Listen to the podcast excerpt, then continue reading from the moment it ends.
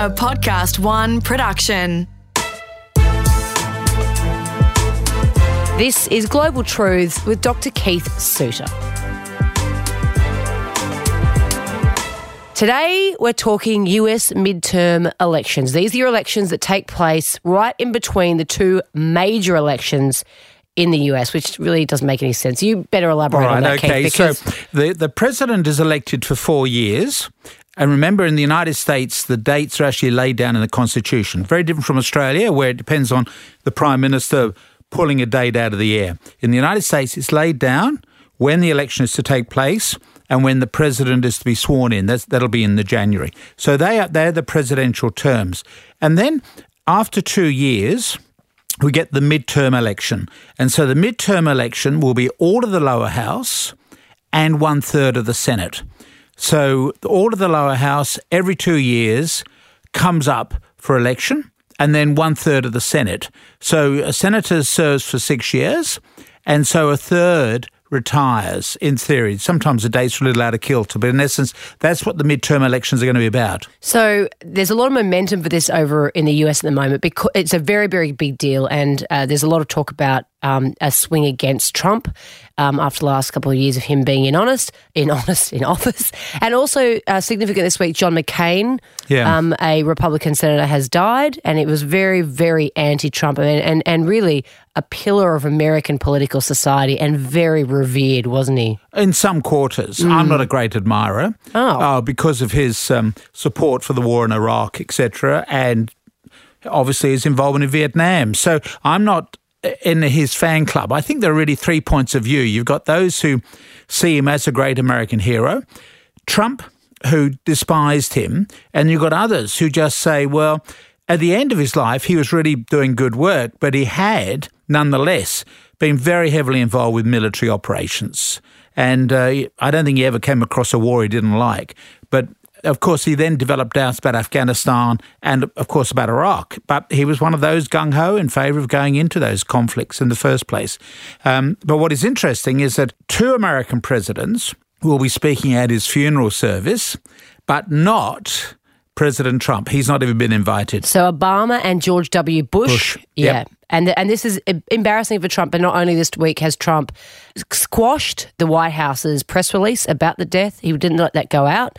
And then when he did make acknowledgement of John McCain's passing, he put a photo of himself on social media with the release, saying he had the condolences, pass on condolences. Yep. It was very tacky, but at the same time, it's very honest.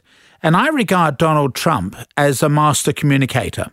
George Bush, who'll be speaking at the funeral, hopefully will be able to read out his script. He certainly can't think of these things off the cuff. So he was incoherent.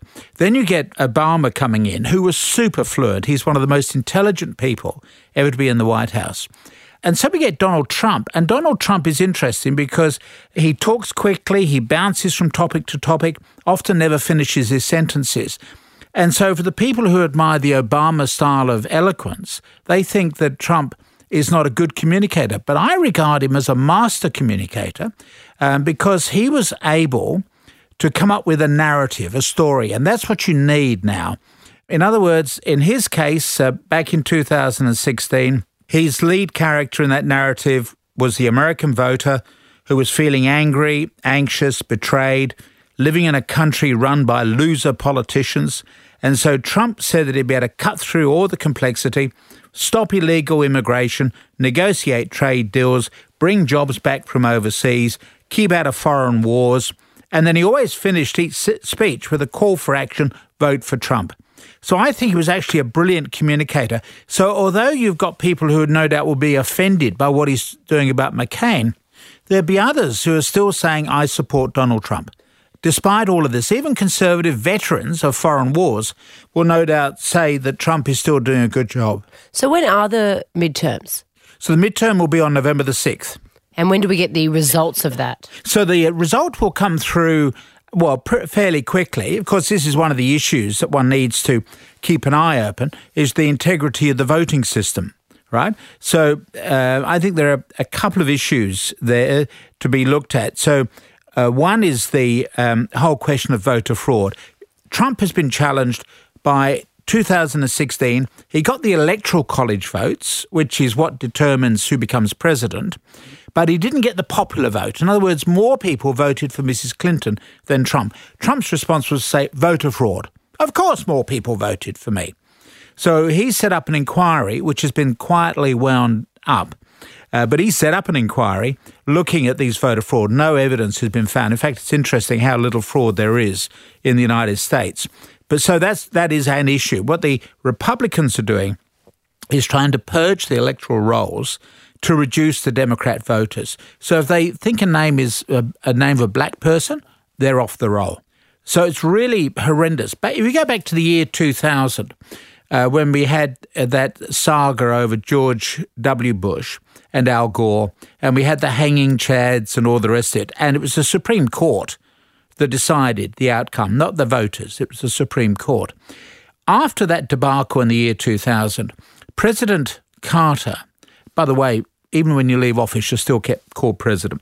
So President Carter runs an election monitoring service, and he was asked, will you monitor the elections in 2004? And he said, no, my organisation cannot do that because the American electoral system does not come up to international standards. So the right at the top in terms of benchmarking is the Australian system. We are the model for around the world. It's interesting to think that. Like, for example, we've just been talking about electoral rolls, right? In Australia, there's one electoral roll. When you turn 18, you must go onto that roll. And then if you move from one address to another, you must keep that roll updated. In the United States, the electoral roll varies from one county to another, one state to another, which means, therefore, that in some states you can get people getting struck off that electoral roll. So that's one issue, you know, the whole question of the integrity of the election. The other thing, just to add to people's concern, is that we've just had what's called the DEF CON conference. So it's a term talking about defence preparedness. And it was the 26th annual conference, takes place in Las Vegas. And it's made up of white hats. In other words, people who hack systems, but they're on our side, right? They're not the criminals. They're the people who test the systems. And two 11-year-olds, a young Bianca Lewis of New Jersey and Jonathan Lensky of New Hampshire, were winners of the contest to hack into the US electoral system. 11-year-olds. Oh, my gosh. And, of course, because the American infrastructure is winding down, a lot of those counties are using very old IT. You know, when you think of what this office looks like with all the modern state-of-the-art stuff, when you go to some of these counties, you've got very old IT systems, very easy to hack. And these two children were the winners. They were the ones who got into the system most quickly. So what are they doing then to counter this? Well, they're trying to reassure people that their best safeguard is that there is what's called an air gap. In other words, the voting machines are not connected to the internet. Therefore, you need to be physically in the building to hack into it. That's the method of reassurance. At each state has what's called a Secretary of State or some other office bearer. Again, a big difference from Australia. Remember, we have a public servant in charge of the Australian Electoral Commission. In the American system, you have a politician. And the politicians, Secretaries of State or whatever title they wish to have, not the Secretary of State that we all know about, Mike Pompeo, but each state has a person who's in charge of the electoral system. And the association of those secretaries has tried to reassure voters that the system will not be disrupted by hacking. But I've got to say, if 11-year-olds can do it, admittedly I wouldn't be able to, but 11-year-olds can do it. And the young girl, Bianca Lewis, on her T-shirt says, I have no time for Barbie dolls. So let's go back to this idea that they're going to purge people with black name or probably Latina names. Yeah, as well. You'd think, yeah. Off the electoral roll in America, that the Republicans are trying to do this. What are the reasons and how do they get away with that? Well, they do get away with it because there isn't just enough scrutiny. And, of course, the media are in decline in the United States. So previously you would have had scandals, but now a lot of newspapers are cutting back on a lot of the investigative journalism. So it's not only Republicans. You know, Jimmy Carter, in his memoir, when he started to run for public office in the 60s and 70s, was horrified at the way in Georgia you vote early and you vote often. So it's not just Republicans who are doing this. You can imagine also some of the Democrats doing it. Okay, but then what if that person goes to try and vote in the election? They're not on the roll. They're turned away. What? I know. By Australian standards, you see, we've a tendency to assume that what goes on in Australia is the benchmark around the world. It is not. We're at the top when it comes to the quality of the voting system. Wow. And, of course, remember, we have compulsory voting, which means that basically 98% of Australians who are eligible to vote do vote. In the United States, in a good year, 50% of Americans will vote. It's interesting to note that the Holiday Inn hotels say that 95% of their residents check out before the deadline. You know, in other words, you've got a checkout time, say 2 p.m. 95% of their clients do follow that order. But when it comes to voting, only about half of the Americans who could vote bother to vote. Right. So obviously Republicans would be smart about the names that they're taking off the list. They do it in only areas where they're not going to – they couldn't get away with taking big chunks, obviously, off the list. And they've got gerrymandering and they're redrawing boundaries. Again, in Australia, we have public servants who redraw boundaries. So what is the feeling then, which way we'll go in terms of swinging this election? Well, you've got a Senate which is up for election, and then you've got the lower house. I don't think the Democrats will be able to take the Senate. I think they're just too far behind. The House of Representatives is a different story. So what tends to happen every 4 years when the president gets elected, then the president is able to draw in people on his coattails. That's the expression. So you tend to get, let's say 2016, you've got people who were voting for a Republican president, and they would tend to vote Republican senators, Republicans in the lower house, House of Representatives. And obviously the other way around, if you've got Democrats, like Obama could bring people in. But then in the midterms, traditionally, the vote goes against the sitting president. And so this is what's worrying Trump. Not that he thinks he's going to lose control of the Senate, but he could lose control of the lower house. If he loses control of the lower house, then many of the committees, which are currently dominated by Republicans, will be dominated by Democrats. And those committees have been shielding Trump from all sorts of inquiries for the past year and a half. His worry is that if you end up with Democrats on those committees, who knows what investigations will take place. But it's likely to go that way anyway. Traditionally, does, right? Exactly. And so Trump, I've noticed, has just been talking to a group of conservative Christians, encouraging them to get people out to vote. Remember, voting is not compulsory. And until a few decades ago, Christians, which represented quite a large number in the American population, Christians didn't bother to vote because they thought it was sinful. And besides, Jesus is coming back any day now. Why bother? But then you get the rise, originally of Jimmy Carter, who's out on the left, appealing to the evangelical Christian vote. And then you ended up with the Republicans and the moral majority, etc. So the Christians have arrived in politics and they've stayed. And they represent an important voting bloc. And Trump, despite all his sinful ways, particularly with women, etc., is appealing to that conservative bloc. The way he does it, of course, one of the ways in which he's done it is by moving the embassy in the United States to Jerusalem. For conservative Christians, this is yet another step towards Armageddon, the end of the world, and the return of Jesus.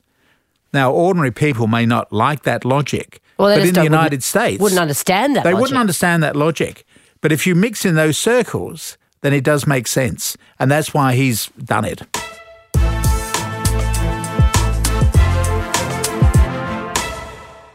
You're listening to Global Truths with Dr. Keith Suter. We're talking today about the US midterm election, which is coming up in November. This is an election that goes between the two. I don't even know how to explain it. Do what you did before, because that was really good at how you described it. So it's the election that occurs 2 years after a president is in office. So the president is elected for 4 years, and the current president would be eligible to stand for another 4 years. That'll be in 2020. So the midterm refers to the elections that take place in the middle of the president's term. So that's 2 years laid down in the Constitution. So the date is fixed, which coincidentally in Australia is easy to remember because it's Melbourne Cup Day. Ah. So Australians will have had a bit of a gamble, and then they could watch the results coming in from the United States. So one-third of the Senate, and all to the lower house. Okay, and traditionally it goes against the sitting president because they've had 2 years in office and people generally go, you're not doing exactly how I want you to do, so slap you down, blah, blah, blah. That's right. And Trump is worried about that. However, there are a couple of things going in his favour, as we just talked about, the Christian vote, which he is doing really well with, despite his affairs and all sorts of immoral behaviour. But then also moving the Jerusalem in Israel, moving the American embassy. So that'll appeal to the conservative Christians. Mm-hmm. You've also got the state of the American economy. So as we speak, the United States has now clocked up the longest, what's called a bull run, a growth in the American stock exchange. So I always make a distinction between the stock exchange and the real economy. Because if you're an ordinary worker in America, let's say working for Walmart, you've not had a substantial wage increase for 40 years. So your wage has just barely kept up with the rate of inflation, right? But if you're an investor on the stock exchange, you've had now the longest increase in the wealth of your shares since presumably, well, I don't know when they begin the records, probably in the 1930s, maybe going back even further than that.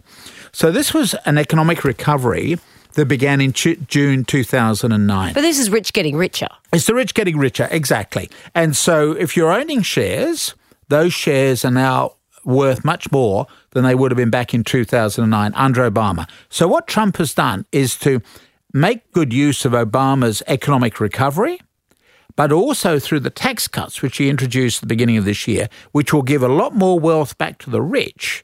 Again, it's a bit of a burst for the economy. Plus, of course, he's spending big on defence. Now, in the long term, this is going to be a disaster because it means the US government's going deeper and deeper into debt.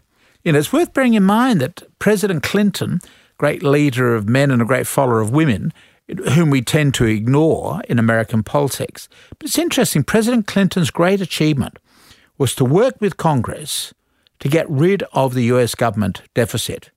If the program that he'd set in place had been maintained by the incoming president, who was George W. Bush, then America would not have had any debt as we speak.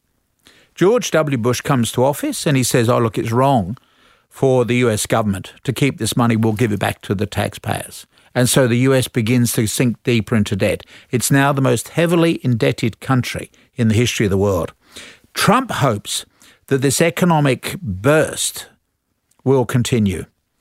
If not, if things go bad by November the 6th, then there could be a lot of angry voters out there. So he's still got a bit of worried about, like between now and November when the election happens, there is still a lot that can go wrong for him, i.e. being impeached. Yep. Well, now this is one of the other interesting issues because the Democrats are saying vote for us and we'll impeach the president. The problem is that that's a waste of time. You can certainly begin the process of impeachment, which in effect is a process of indictment, right? I think at the moment, though, they've got the evidence to support them. Like the investigation, they've got almost everything they need. But you see, you've still got to... What happens is that the House of Representatives has to compile the indictment for the impeachment, and then he goes on trial in the Senate, and it requires two-thirds of the senators to vote for that, and the Chief Justice of the Supreme Court presides over that. So we saw that in time of Clinton and Lewinsky. And the prosecution could not get the two-thirds required. Of course, Richard Nixon resigned before it went to that. He just got out. Clinton decided to fight it, and he won. My guess is that, okay, Trump does badly in November, but he will still have enough people in the Senate to block that two-thirds seeking conviction. And, of course, it'll paralyse the US government. You know, when we had the time of the Watergate trial and all of that controversy, I was in Vietnam. So here we had the Commander-in-Chief of the Armed Forces struggling to keep his job. Meanwhile, the United States system itself was convulsed while it was busy fighting a war. And this is the worry that we've got. If the Americans become even more self-absorbed, self-indulgent, worrying about Trump and risk of impeachment, then what's going to happen to the rest of the world? You know, the growth of China, the growth of Russia, etc. A whole new world is being created out there, and the Americans are worrying about Trump. Yeah, but then that's all they worry about, though. They worry about the insular stuff, don't they, Americans? Oh, yeah. They don't really think outside on global scale. No. It's a very worrying situation if you're the number one country in the world. Keith, we're going to have to revisit this, and plenty of time, by the way, in the next few months to revisit this as developments occur. This has been Global Truth with Dr. Keith Suter. It's recorded in the studios of Podcast One. Production assistance by Liv Proud. Producer is me, Kate Mack. Audio production by Darcy Thompson. And for more episodes, head to podcastone.com.au or download the Podcast One app.